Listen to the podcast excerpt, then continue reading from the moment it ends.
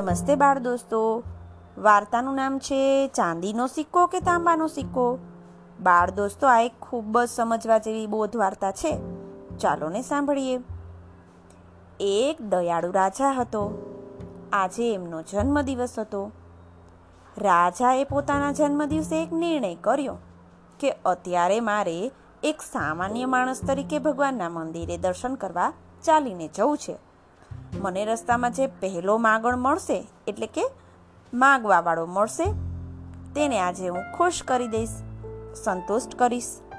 રાજા પહેરવેશ બદલી એક સામાન્ય માણસની જેમ બહાર નીકળ્યો.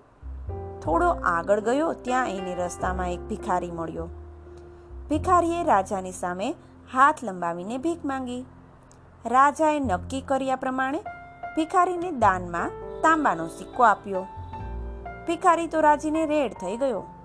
આનંદના અતિરેકમાં એણે સિક્કાને ઊંચે ઉછાળ્યો અને સિક્કો બાજુની ગટરમાં પડી ગયો.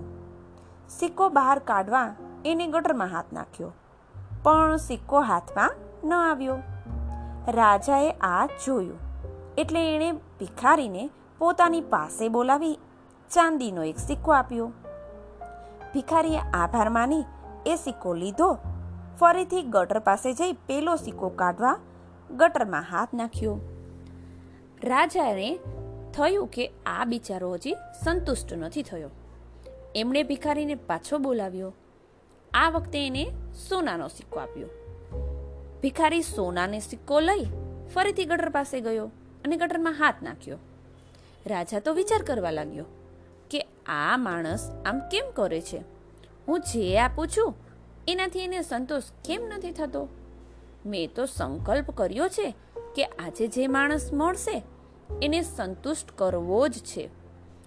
રાજાએ એ ભિખારીને પોતાની પાસે બોલાવી અને કહ્યું, ભાઈ, મેં તને તાંબાના સિક્કાને બદલામાં ચાંદીનો, સોનાનો સિક્કો આપ્યો. તો પણ તને સંતોષ નથી થતો. હવે મને તું એ કહે કે તને શું આપું તો સંતોષ થાય. ભિખારીએ ગટરમાં હાથ નાખી અને કહ્યું, ભાઈ, મને આ ગટરમાં પડેલો સિક્કો મળશે ને ત્યારે જ સંતોષ થશે. બાળ દોસ્તો, આપણી સ્થિતિ પણ ભિખારી જેવી જ છે. ભગવાને આપેલી કોઈ નાની વસ્તુ છીનવાઈ જાય ને, પછી તેના બદલામાં ઘણીવાર ભગવાન બહુ મોટી વસ્તુ આપે છે. આ મોટી વસ્તુ મળ્યા પછી પણ પેલી છીનવાઈ ગયેલી નાની વસ્તુને યાદ કરી અને રળિયા રાખીએ છીએ. અને મળેલી મોટી વસ્તુનો આનંદ તો સાવ વિસરાય જ જાય છે. બાળ મિત્રો, આ બોધકથા તો ખૂબ જ સાચી છે.